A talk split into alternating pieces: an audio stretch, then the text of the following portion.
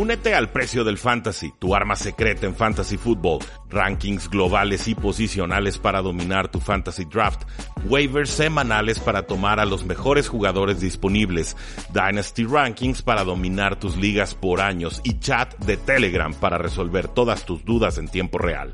Visita stam.store diagonal precio NFL o da clic al link en este episodio para suscribirte. Radiorama 1340. Frecuencia deportiva. Tres y fuera, donde la NFL no termina y nosotros tampoco. Rudy Jacinto y Oscar Huerta analizan todo lo que sucede dentro y fuera del terreno de juego. Previas, resúmenes, apuestas, fantasy fútbol y mucho más. Comenzamos.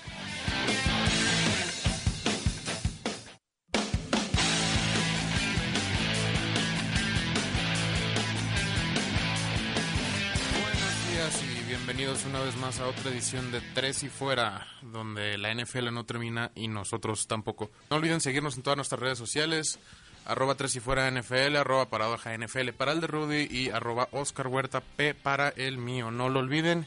Y tampoco olviden marcarnos a cabina con todas sus preguntas, las estaremos contestando al aire. Este, no se vayan, tendremos apuestas, tenemos consejos sobre su fantasy fútbol, sobre su pick'em, sobre su survival, sobre todo, sobre todo lo que es NFL.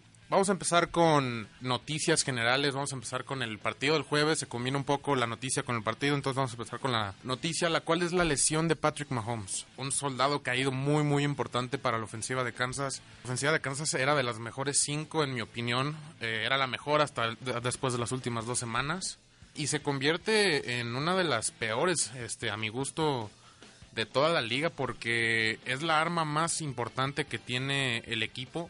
No digo que no tenga otras piezas, pero la realidad es que Kansas estaba ganando por él, a causa de él. Él es el que ha llevado a este equipo a la victoria. Evidentemente la defensa nos ha fallado mucho. El juego terrestre no ha sido lo que esperábamos, ha habido muchas lesiones, eh, duraron varias semanas sin Tyreek Hill. La lesión de Mahomes obviamente los lleva a un lugar donde no esperaban estar y los hace mucho, mucho peores. Rudy acaba de entrar a cabina. Rudy, estamos hablando de la lesión de Patrick Mahomes, cómo qué significa esto para, para los Kansas City Chiefs, en qué se convierten con esa defensa, sin ese- esa pieza ofensiva. ¿Qué opinas tú?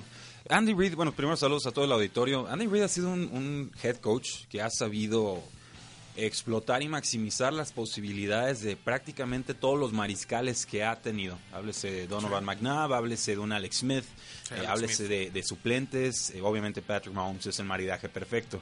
Eh, Matt Moore es un mariscal de campo que no estuvo participando en la NFL la temporada anterior. Eh, más recientemente, lo, o más, bueno, anteriormente lo ubicábamos con los Delfines de Miami, al día alternando titularidades con Jay Cutler. Eh, para mí se veía mejor Matt Moore. O sea, creo que a nivel de suplentes en la NFL, eh, Matt Moore no es el peor escenario. Eh, sin embargo, por algo no jugó la temporada pasada. Sí, de hecho, ya tenía trabajo con los Dolphins como scout. Así es, ya, ya estaba empleado como, como anal- digo, no analista, como empleado de extra cancha, digamos. Lo, obviamente los, los Chiefs entendiendo que necesitaban un suplente con relativas garantías, van y apuestan por Matt Moore. Matt Moore no tiene el brazo más fuerte, tampoco tiene la mayor lucidez en cuanto a análisis de, de progresiones y demás. Tardaba mucho en adaptarse en- al, al juego. Eh, finalmente encuentra en un pase de anotación a, a Tyreek Hill en la banda derecha, pero incluso me da risa, ¿no? Casi como con un error de novato en el acomodo del pie. En vez de apoyarse con el pie de atrás para Sí. proyectar el cuerpo, se, se avienta y entonces con el pie de adelante apoyado es como, como entrega ese balón, muy a lo, a lo Trubisky.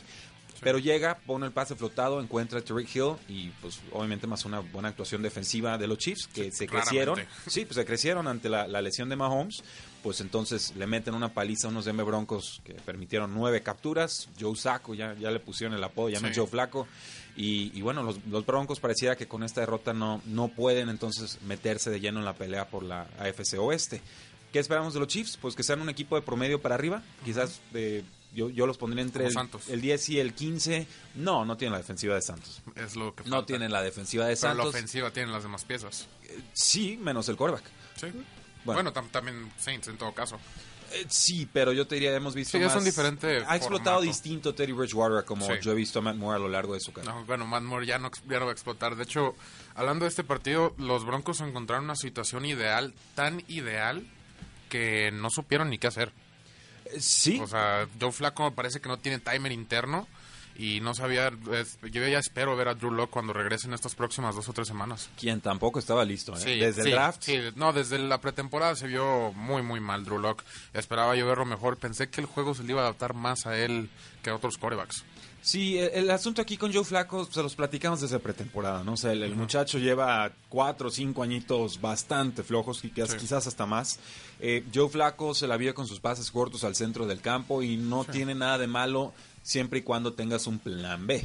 O sea, si, te- si no encuentras esos pasitos Sí, que cortos era al centro, eh, sí, exacto, el pase de pantalla. De hecho, yo aposté el, el over 3.5 recepciones de Philip Lindsay, el corredor. Creo que tuvo una, ¿no? Royce Freeman tuvo dos. O sea, no, no encontraron ritmo. En realidad, lo único que funcionó en la ofensiva de los Broncos fue Cortland Sutton. Él, él sí está teniendo una temporada de revelación y, y no pareciera que estemos hablando mucho de él en esta campaña. Pero Joe Flacco es exactamente lo que ha sido los últimos 5, 6, 7 años. Un quarterback sotanero en cuanto a titulares o un suplente de buena calidad. Eso es, por más que le pagues, esa realidad no la va a poder cambiar John Elway a fuerza de voluntad. Y entonces tenemos unos Broncos con un récord complicado, que tienen una derrota divisional, que no le pueden ganar a- al, al rival sin su quarterback eh, número 2 y que simplemente pareciera que no van a ningún lado. Sí, eh, algo que quería tocar yo del tema era si tú crees que esta lesión de Patrick Mahomes eh, tiene culpa Andy Reid. Y No. te lo digo porque lo tocaron en muchos programas y me sorprendió. Y yo también opino que no. Y después de lo que vi en los programas me puse a investigar. Y en los últimos 20 años, que es más o menos lo que investigué, la verdad no quería irme más a fondo a los 80 y eso. Eh, solo ha habido una lesión por un quarterback sneak. Quarterback sneak es esta jugada donde el quarterback se lleva la- el balón y él intenta cruzar la línea de gol generalmente cuando falta una o media yarda en tercera oportunidad. Eh, porque la línea ofensiva debe poder empujar esa media o una yarda y darle inmediatamente las yardas al quarterback. Eh, curiosamente, eh, la única lesión que, es, que hubo en los últimos 20 años es de Tom Savage. Hace dos años, dos o tres años, no recuerdo en, cuándo. en su infinita torpeza. Sí, en, que fue con Houston y curiosamente fue una conmoción. ¿Por qué? Porque el centro de alguna manera logró abrir a los dos tackles defensivos y se fue directo contra el linebacker de cabeza. Por eso fue la lesión. Eh, Tom Brady ha corrido esta jugada más de 200 veces en toda su carrera, no se ha lastimado ni una sola vez. Y me llamaba la atención porque hay muchas personas que sí le echaron la culpa a Andy Reid. Y yo, estoy, y yo estoy de acuerdo y yo- y yo estoy de acuerdo contigo. No tiene la culpa Andy Reid. Eh, no tiene que ver con su lesión pasada porque era una lesión de tobillo y llevaba una semana. No, no es como que le cargó tres meses el peso a la otra rodilla y la debilitó. Entonces, Sí, no, no, no, no, no, no le echaría de ninguna manera la, la culpa a Andy Reid. Si mandas de jugar es porque él cree que el jugador la puede convertir y porque obviamente Sí, la no- convirtió. y no está esperando que se que se lastime. O sea, es, como tú lo dices, es una jugada de muy bajo índice de, de riesgo en cuanto a posibilidad se- de lesión. Se, ve muy aparatosa, pero la realidad es que es... Pues le cayeron, a- le cayeron encima. Exactamente. O sea, si te caen encima te vas a salir mal. ¿no? Por eso cuando están en, en- en training camps, eh, la primera instrucción es todos arriba, no quiero a nadie en el suelo, eh, porque en el suelo es donde suceden todas las catástrofes. Sí. ¿no? Sea, cuando se empiezan a tropezar todos sobre todos, alguien va a salir eh, mal parado. Finalmente, bueno, ganan los Chiefs 30 a 6. Sí. Buena victoria de los Chiefs, la defensa apareció, hizo la jugada grande a la defensiva. apareció afortunadamente y desafortunadamente que cuando tenía que. Sí, bueno, pues, eh, se crecen. O sea, el, el fútbol americano es un juego anímico. O sea, podemos Sí. hablar mucho de números y de expectativas y de lo que la lógica nos diga que tiene que suceder. Eh, finalmente son personas y como personas viven los momentos de, de- de- de esa manera. O sea, hay equipos que se crecen y equipos que se, que se achican, ¿no? Sí. Digo, no tiene nada que ver. Ayer estaba de director técnico asistente en, el- en un partido eh, femenil y iban perdiendo 1 a 0 la- las, las señoritas. Eh, se lastima una compañera la rodilla bastante, bastante fuerte, una, la rodilla que ya tenía sensible. Y llegan en la segunda mitad, segunda parte, dos goles, dominan, controlan y, y se crecen. O sea, Sí. Y, y era la contención. es- es anímico. Exacto, o sea, es, es, es- es verdad- verdaderamente es mental y también mucho de liderazgo. Y creo que Andy Reid lo, lo tiene, creo que va a llevar a buen puerto este equipo.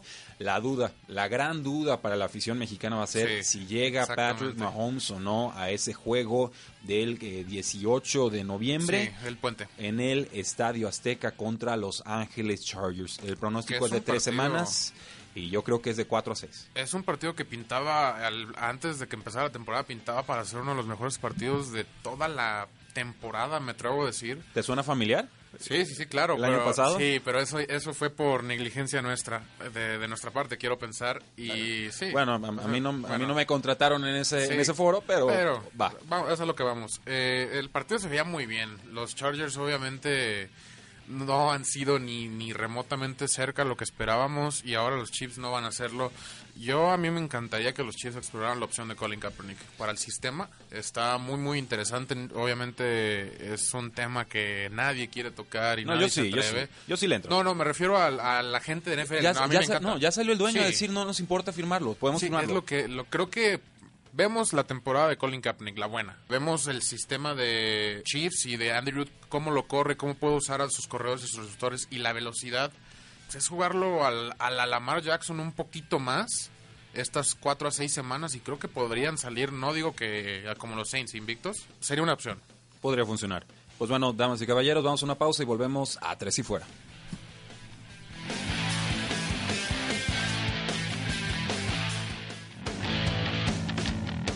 Quedan temas en la mesa.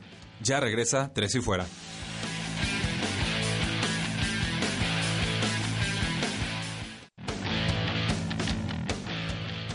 Regresamos. Tres y fuera.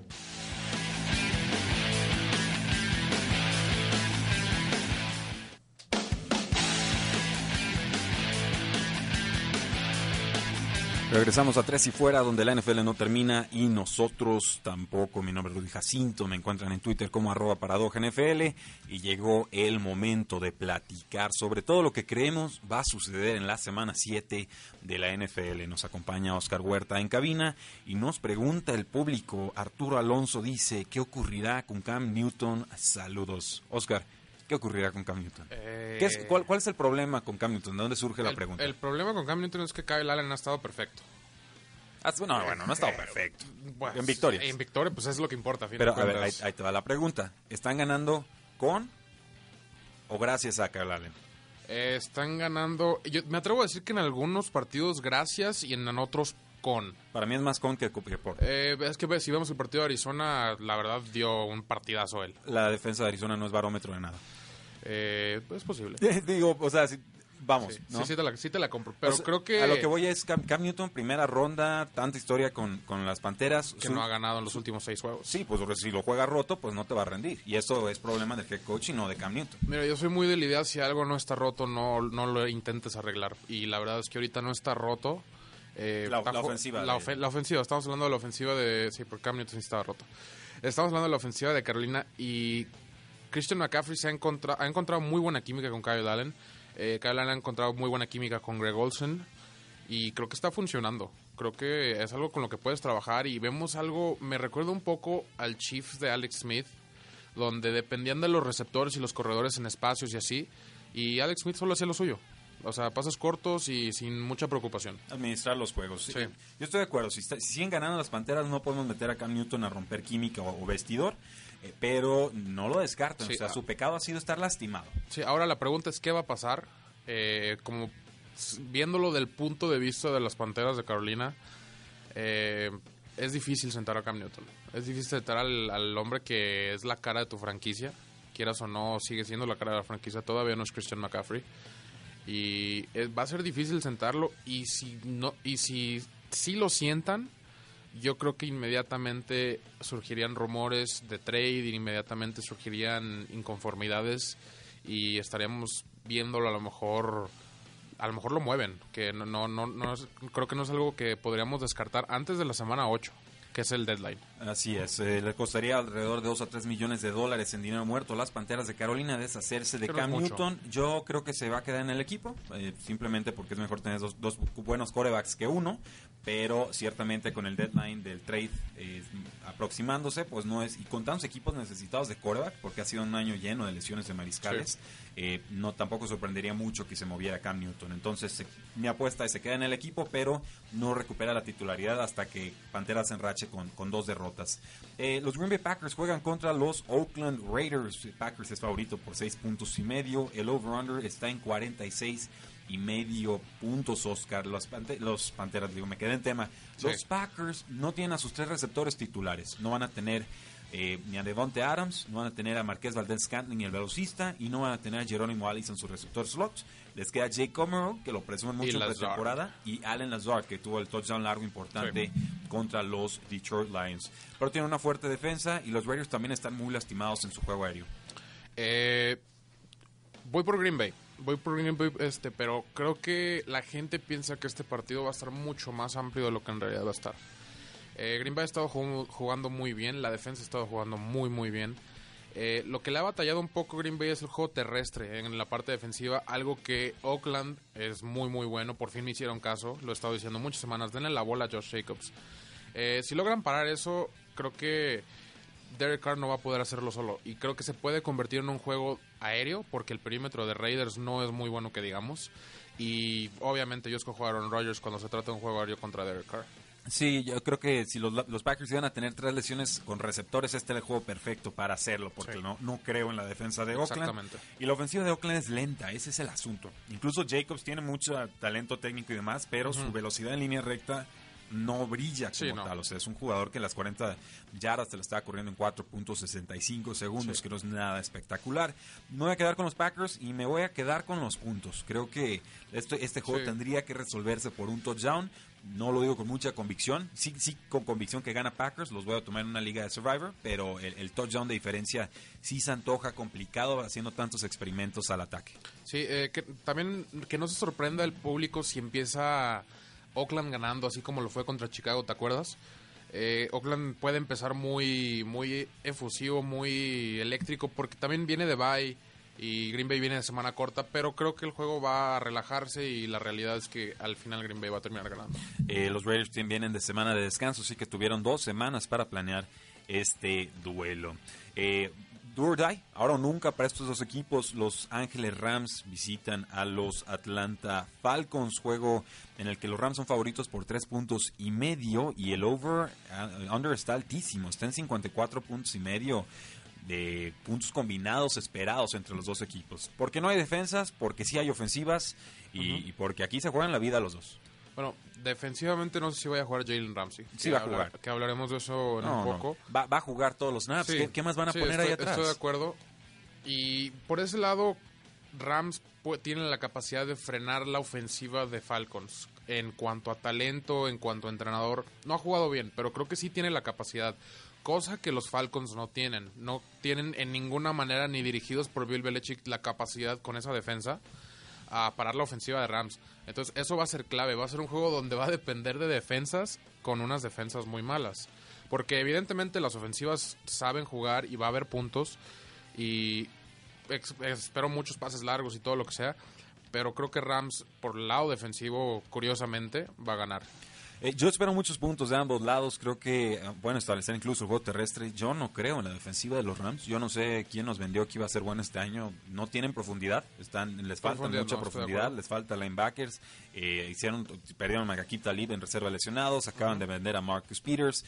Hicieron un trade carísimo que me pareció un movimiento muy desesperado de Los Ángeles Rams. Para mí fue un trade malo. Dos primeras rondas y una cuarta ronda por un jugador que controlas año y medio en un equipo lleno de contratos super inflados, de jugadores que no te están rindiendo como Todd Gurley y Jared Goff. Eh, me parece que quieren aquí, quieren los reflectores en realidad, en lugar de armar un equipo coherente.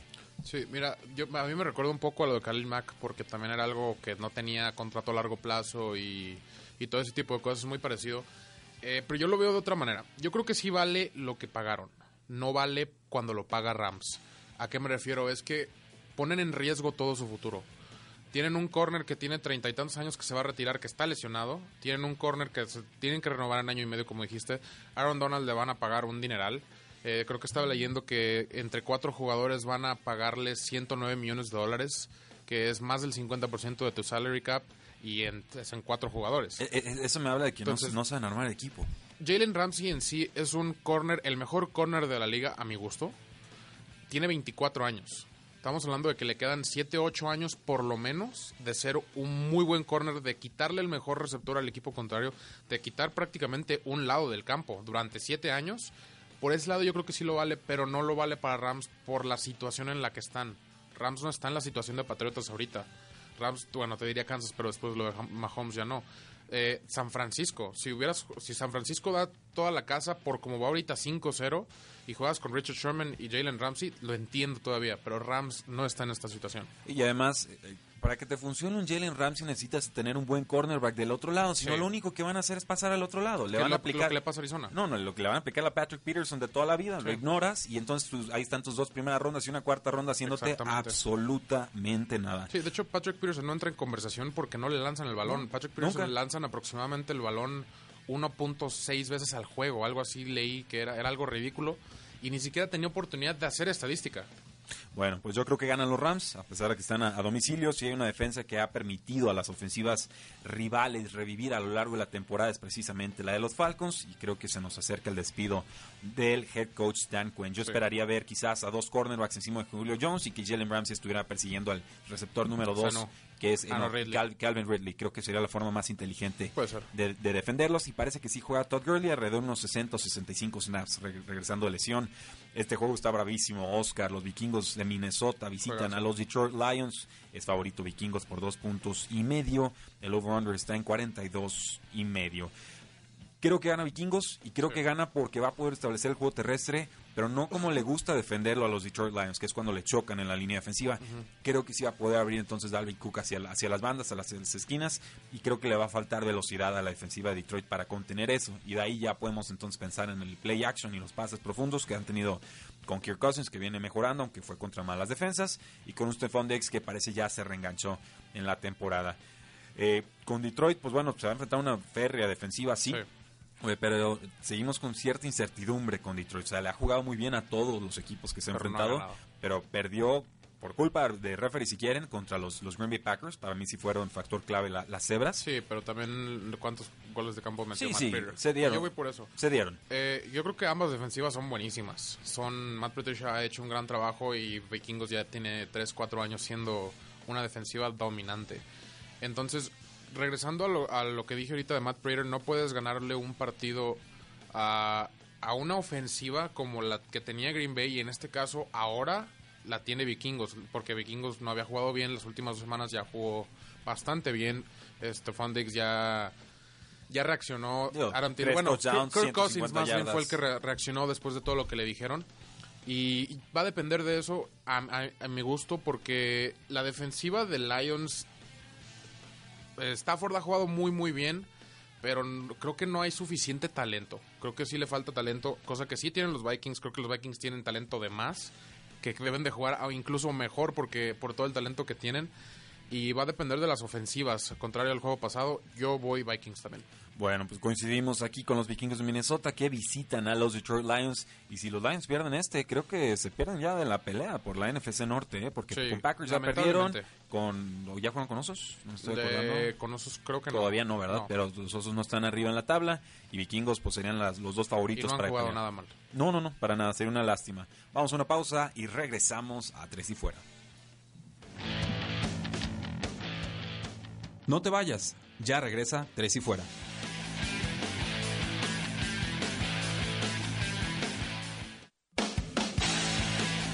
A Tres y Fuera, donde la NFL no termina y nosotros tampoco. Seguimos platicando sobre los juegos de la semana 7 porque esto de la NFL se pone al rojo vivo. Ya hablamos del Oakland eh, contra Green Bay Packers, de los Rams contra Falcons y de Vikingos Minnesota contra los Detroit Lions.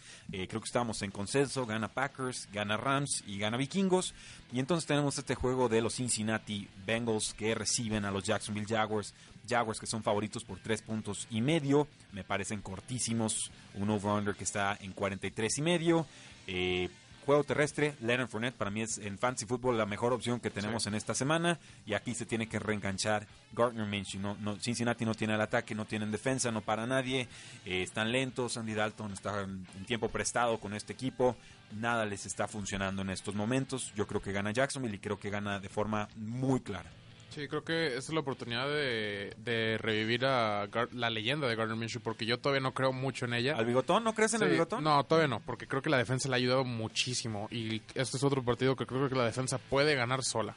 Sí, bueno, y ahora sin Jalen Ramsey, que no había estado jugando en las últimas semanas, pero eh, No, pero es una parece que sensible. reanimó a la defensa en cierto nivel. Les picó el orgullo. Sí, Les picó el exactamente. orgullo, pero eh, yo sí creo un poco más en Gardner Minshew por la forma en la que navega el bolsillo. De hecho, te diría, Gardner Minshew en estos momentos tiene mejor navegación de bolsillo como novato que el mismo Baker Mayfield. Que él sí entra, Puede está ser. entrando en pánico. Tuvo una Sí. mala línea ofensiva, sí, Sí. pero hay forma de-.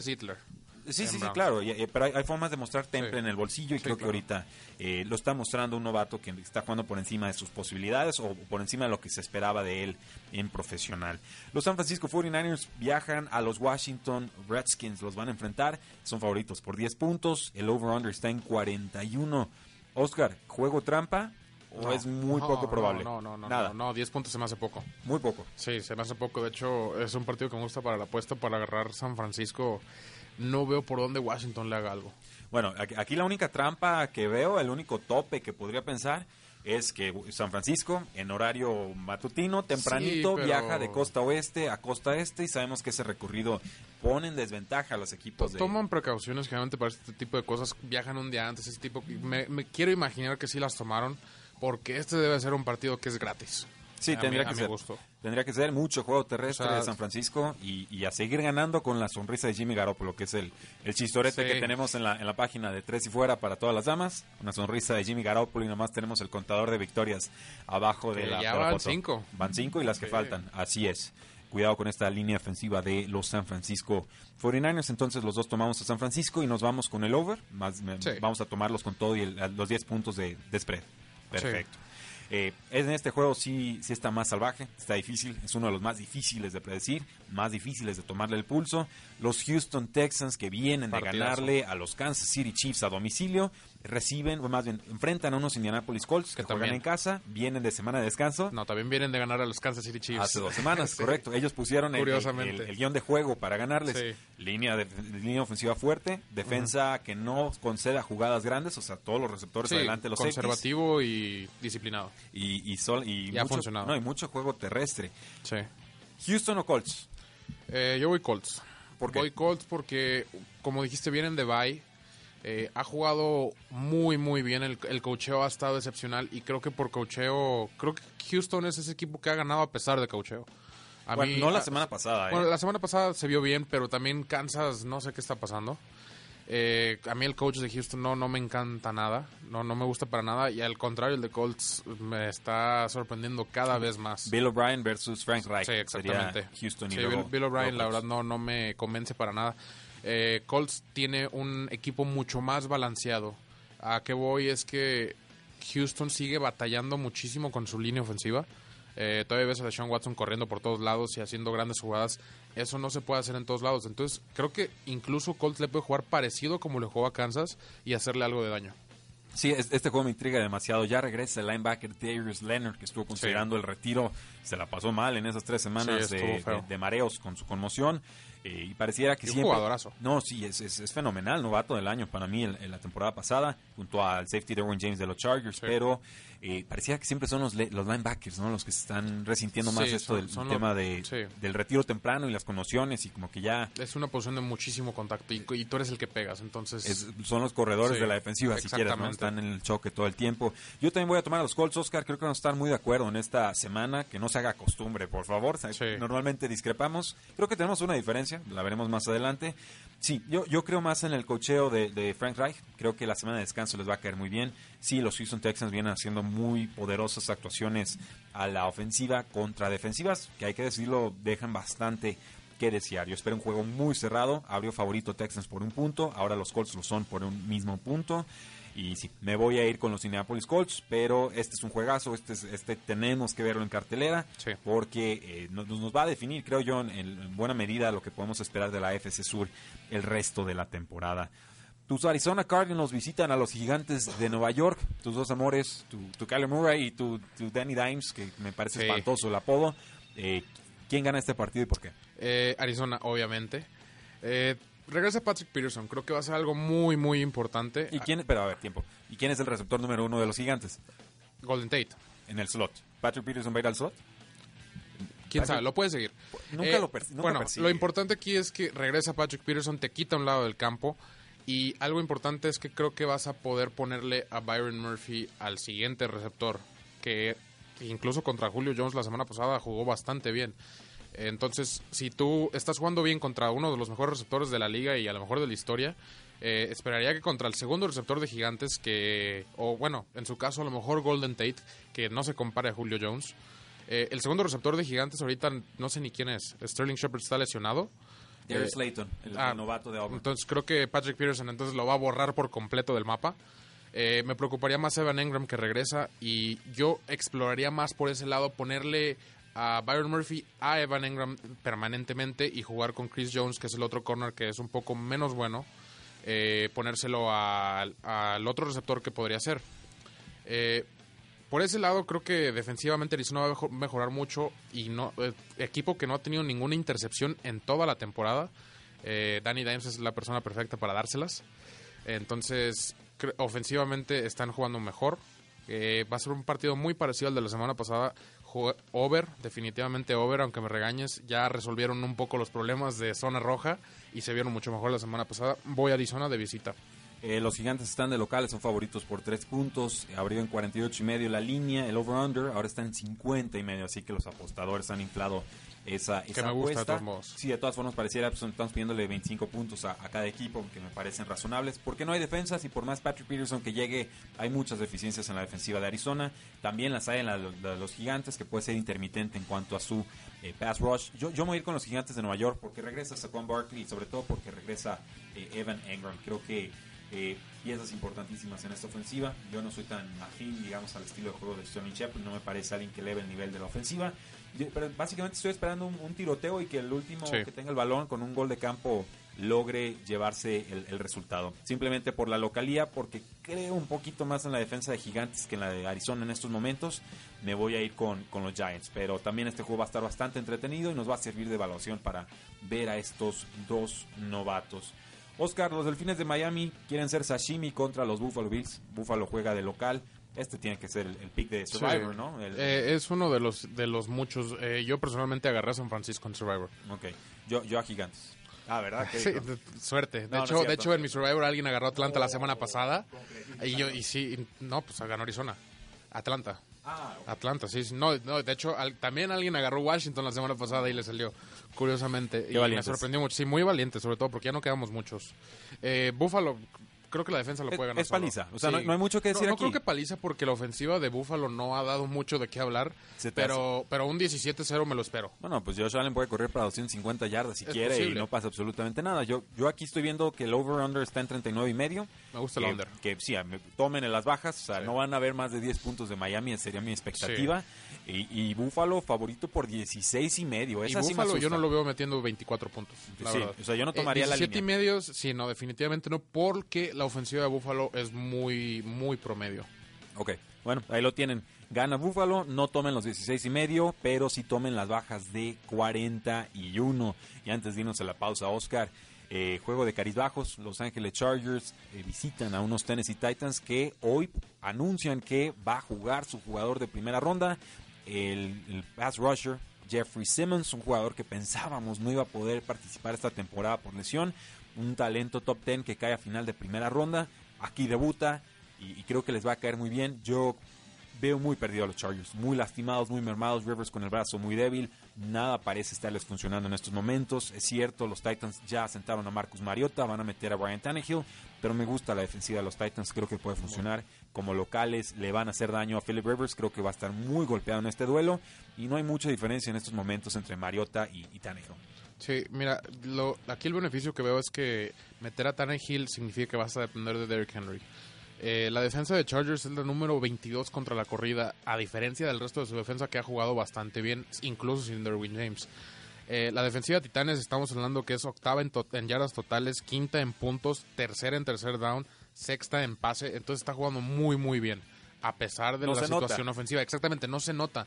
Entonces la gente cree que Titanes simplemente es un equipo muy malo. Que La realidad es que tienen la defensa. Esta defensa la pones con Kansas y hacen milagros. Y serían favoritos Sí, para el Super Bowl. quizás. Exactamente.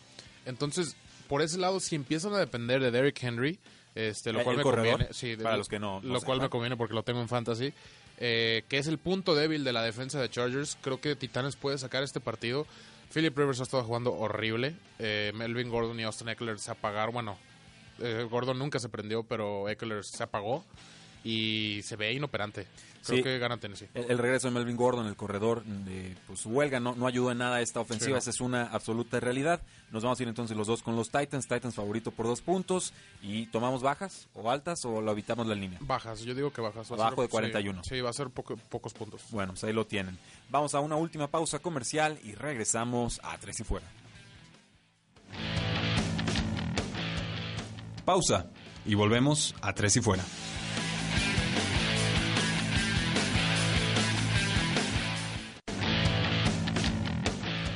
Inicia el último cuarto. Tres y Fuera.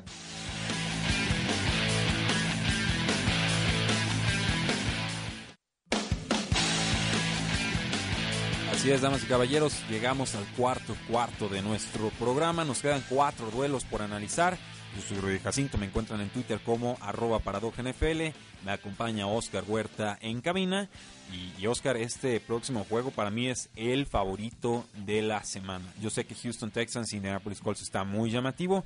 Pero para mí este duelo entre Russell Wilson de los Seattle Seahawks y Lamar Jackson de los Baltimore Ravens, dos quarterbacks corredores, pero con estilos de juego engañosamente disímiles, eh, en verdad va a ser un choque de estilos brutal. Es- Este, tácticamente este es el juego que yo más voy a disfrutar, estoy seguro. Eh, sí, yo, esto es de, de los que quiero ver definitivamente. Va a ser un juego... Va a ser curioso, quiero, quiero, Curioso. Decir, quiero decir la palabra, porque como dices, son callbacks muy parecidos, pero tan diferentes, que vas a ver a uno corriendo por todo lado y vas a ver al otro lanzando pases increíbles. Eh, incluso los receptores, Marquise, este, Hollywood Brown y, y Lockett son parecidos. o sea, Creo es- que Marquise no va a jugar. sí, ah, ok. Es una baja sensible y de hecho eso eh, Sí, por no, ahí me hay que- empiezo a decantar por, sí. por Seattle. Sí. Eh, yo, yo no tanto por ese lado, yo creo que Russell Wilson tiene la capacidad de hacer trizas a la defensa de Ravens. Coincido. Y no digo que Lamar Jackson no, pero lo veo mucho más probable que Russell Wilson haga un gran partido a Lamar Jackson. Eh, el juego terrestre de ambos también es muy bueno. Son equipos muy parecidos. Las secundarias son Sí, muy malas sí, de las sí, dos. las pero la de secundarias son muy malas, pero Ravens creo que la de Ravens es bastante peor y creo que se va a definir por eso. Creo que Russell Wilson podemos esperar un juego de quizá 400, 350 yardas y que les dé la victoria. Sí, yo, yo creo que los Seattle Seahawks tendrían que llevarse este resultado. Los Seahawks son, son locales, son favoritos por cuatro puntos. Eh, el over-under, el puntos combinados de los equipos, está pronosticado en 49. Yo me iría por las altas, o sea, no, no veo secundaria. En realidad, hasta el juego terrestre lo pueden establecer los dos equipos. Eh, quien esté en desventaja perfectamente tiene la posibilidad de meter puntos rápido. Creo que son ofensivas que se pueden prestar para eso. O sea, jueguen a todos sus jugadores de fantasy en, en estos duelos. O sea, Sí. a Russell Wilson, a Lamar Jackson y a Mark Ingram, el corredor de, Al igual que el de Chris Carson. Gigantes Arizona juegan a todos. A todos, a A, todos, Evan a Ingram, todos. a Saquon Barkley, a David Johnson, a Chase, a todos. Todos, así es. Es- Este juego eh, me gusta para tomar a Seattle. Creo que Russell Wilson, como dices, con su brazo domina. Está en un ritmo de MVP. Es el Sí. favorito en estos momentos para ganar el MVP. Creo que le va a pesar más a, a Ravens, a Lamar Jackson, sobre todo, enfrentar a Seattle a domicilio en ese estadio tan complicado. Que a los Seattle Seahawks enfrentar por primera vez a esta ofensiva híbrida, extraña, terrestre, que de repente Bueno, pero explota. Pete, Pete Carroll se especializa a lo mejor un poco en descifrar ofensivas. Eh, obviamente desde sus épocas de USC descifrando defens- eh, ofensivas de Pac-12 no es fácil. Entonces creo que sí puede por ahí implementar Contener. algo. Sí, exactamente, contenerlos. Eh, tomamos entonces a los Seahawks, los tomamos con los cuatro puntos. Eh, sí, Ok, le vamos a dar entonces esa, esa ventaja a los Seattle Seahawks. Tomamos así a Seahawks con menos 4 y tomamos el over de 49. O no, ahí no nos animamos over de tanto. 49. Este, no, sí, sí me gusta porque creo que un equipo se puede escapar temprano y Y el otro. y el otro puede recuperarse. Me, me gusta Que lo vimos con Seattle, de hecho, la semana pasada contra Browns. Ah, sí, no, bueno, y hasta con, desde Y- los Santos hasta de Nueva Baltimore Orleans. lo ha hecho. Desde el juego con los Santos de Nueva Orleans remontando como 21 puntos. Ajá, exactamente. Entonces creo que puede ser así un poco la narrativa del partido. Bueno, hablan los Santos de Nueva Orleans, visitan a los Osos de Chicago que están urgidísimos de una victoria para reengancharse en la pelea por la NFC Norte. Chicago viene de una semana de descanso, parece que regresa Mitchell Trubisky, no sé si eso es bueno o malo, pero eh, Chicago es favorito por cuatro puntos y los Santos de Nueva Orleans no van a tener a su corredor estrella Alvin Kamara, que ya la semana pasada se veía mucho más limitado físicamente que el suplente Latavius Murray y su producción también fue inferior. Eso para mí es un punto fundamental y clave porque entonces la ofensiva de Santos solamente puede depender de Michael Thomas, el receptor estrella, le puedes dedicar más atención defensiva, los Osos de Chicago tienen una buena defensa, sigo creyendo que la tienen, aunque han tenido algunos tropiezos contra los Oakland Raiders. Eh, yo voy a tomar a Chicago y creo que este es un guion de juego muy envenenado para Teddy Bridgewater y, podría estar presupuestado para los Santos perder este partido. ¿Tú, qué opinas? Eh, yo me voy a cambiar. ¿Te vas a cambiar? Sí, yo voy a agarrar a Santos eh, por, por varias razones. Creo que las ofensivas ambas van a ser muy parecidas. O sea, malas. Sí, exactamente, malas. Y va a ser un juego totalmente defensivo. Eh, creo realmente que puede ser un juego que se gane 14-7 con tres touchdowns defensivos. Es a lo que voy. Ok. Eh, son tan buenas las defensivas y creo que tienen la capacidad de recuperar balones y, y tanto Trubisky... Trubisky ha tenido muchos más errores que Teddy Bridgewater recientemente, eh, pero Teddy Bridgewater ya va a tener que lanzar porque ya no está Alvin Camara. Eh, por ese lado creo que pueden forzarle varias, varias, este, varios errores. incluso puede que domine un poco más Osos todo el partido y Trubisky haga una Trubisky y ganen los Santos a final de cuentas.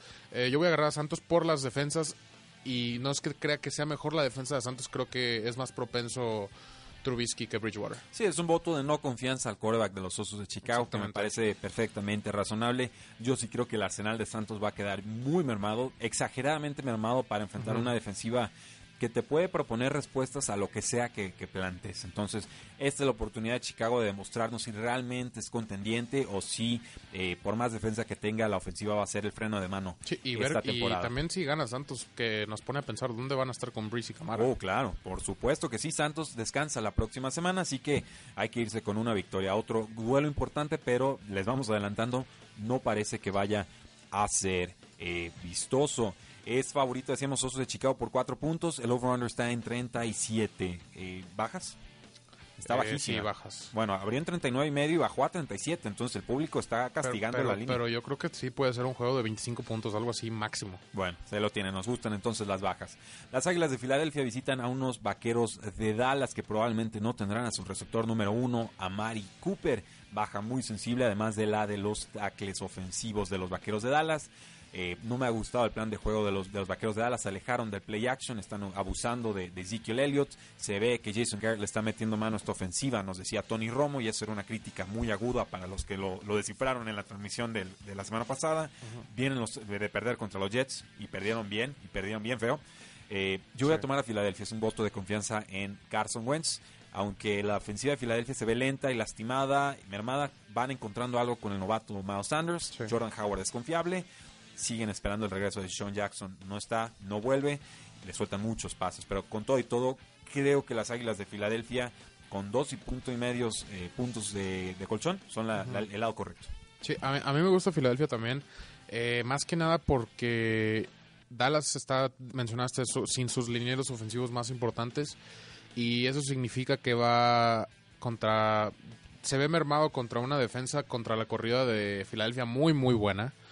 Eh, entonces, Elliot no va a poder correr. La realidad es que no va a poder correr. Yo creo que lo van a mantener abajo de 60 yardas, algo así. Y eso significa que vas a tener que poner la bola en manos de Dakota Prescott. Y eso no me da nada de confianza, sobre todo sin Amari Cooper. Pero, la secundaria de Filadelfia es quizás la peor de sí, toda la pero aún así, aún así, eh, sin Amari Cooper vas a depender totalmente de Gallup y de Witten y no creas que me da mucha confianza eso.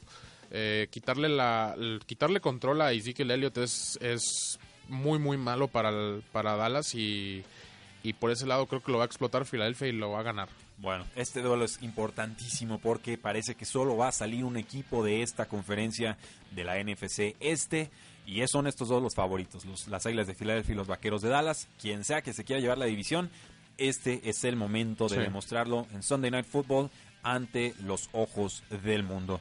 Y el Monday Night Football será entonces Patriotas de Nueva Inglaterra que visitan a los Jets de Nueva York. Jets recuperó a su quarterback Sam Darnold, se vio muy bien, pero contra la defensiva de los Patriotas creo esa que línea se la va ofensiva, a pasar Sí, esa línea ofensiva de los Jets contra esa defensiva de Patriotas va a sufrir muchísimo y creo que se va a ver reflejado con Le'Veon Bell, que no, no va a tener muy, gran partido, muy, muchas yardas.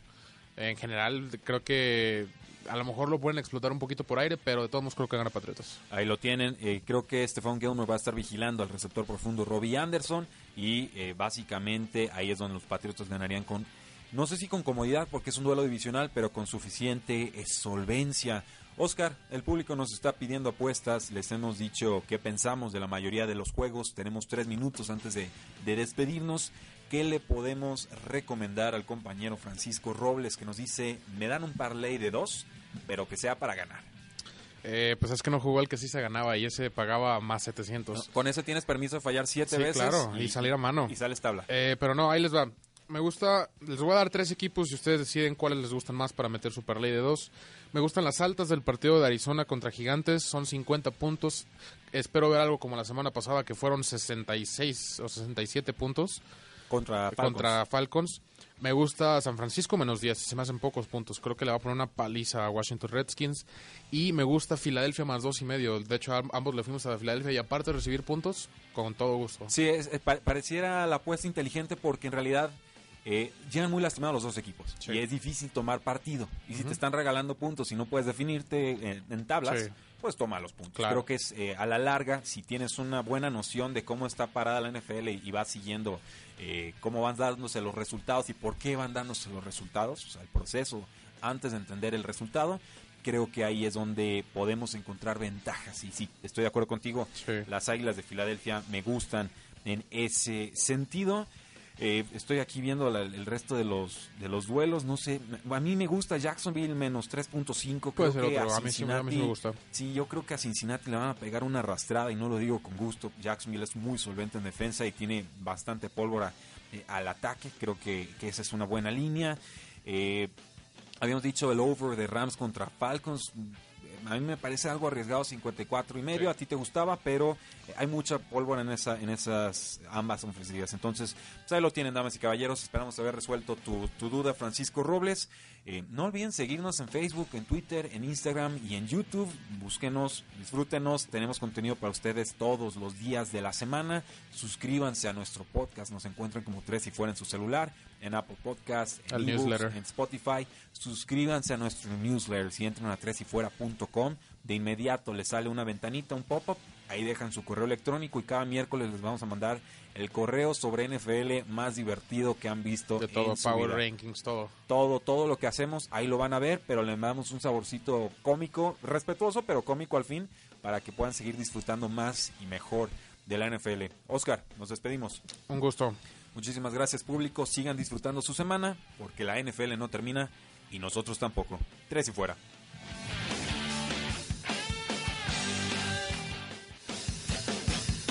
No olvides seguirnos en tresyfuera.com y en todas nuestras redes sociales. Facebook, Twitter, Instagram, YouTube, Apple Podcasts y Spotify. Porque la NFL no termina y nosotros tampoco. Tres y fuera.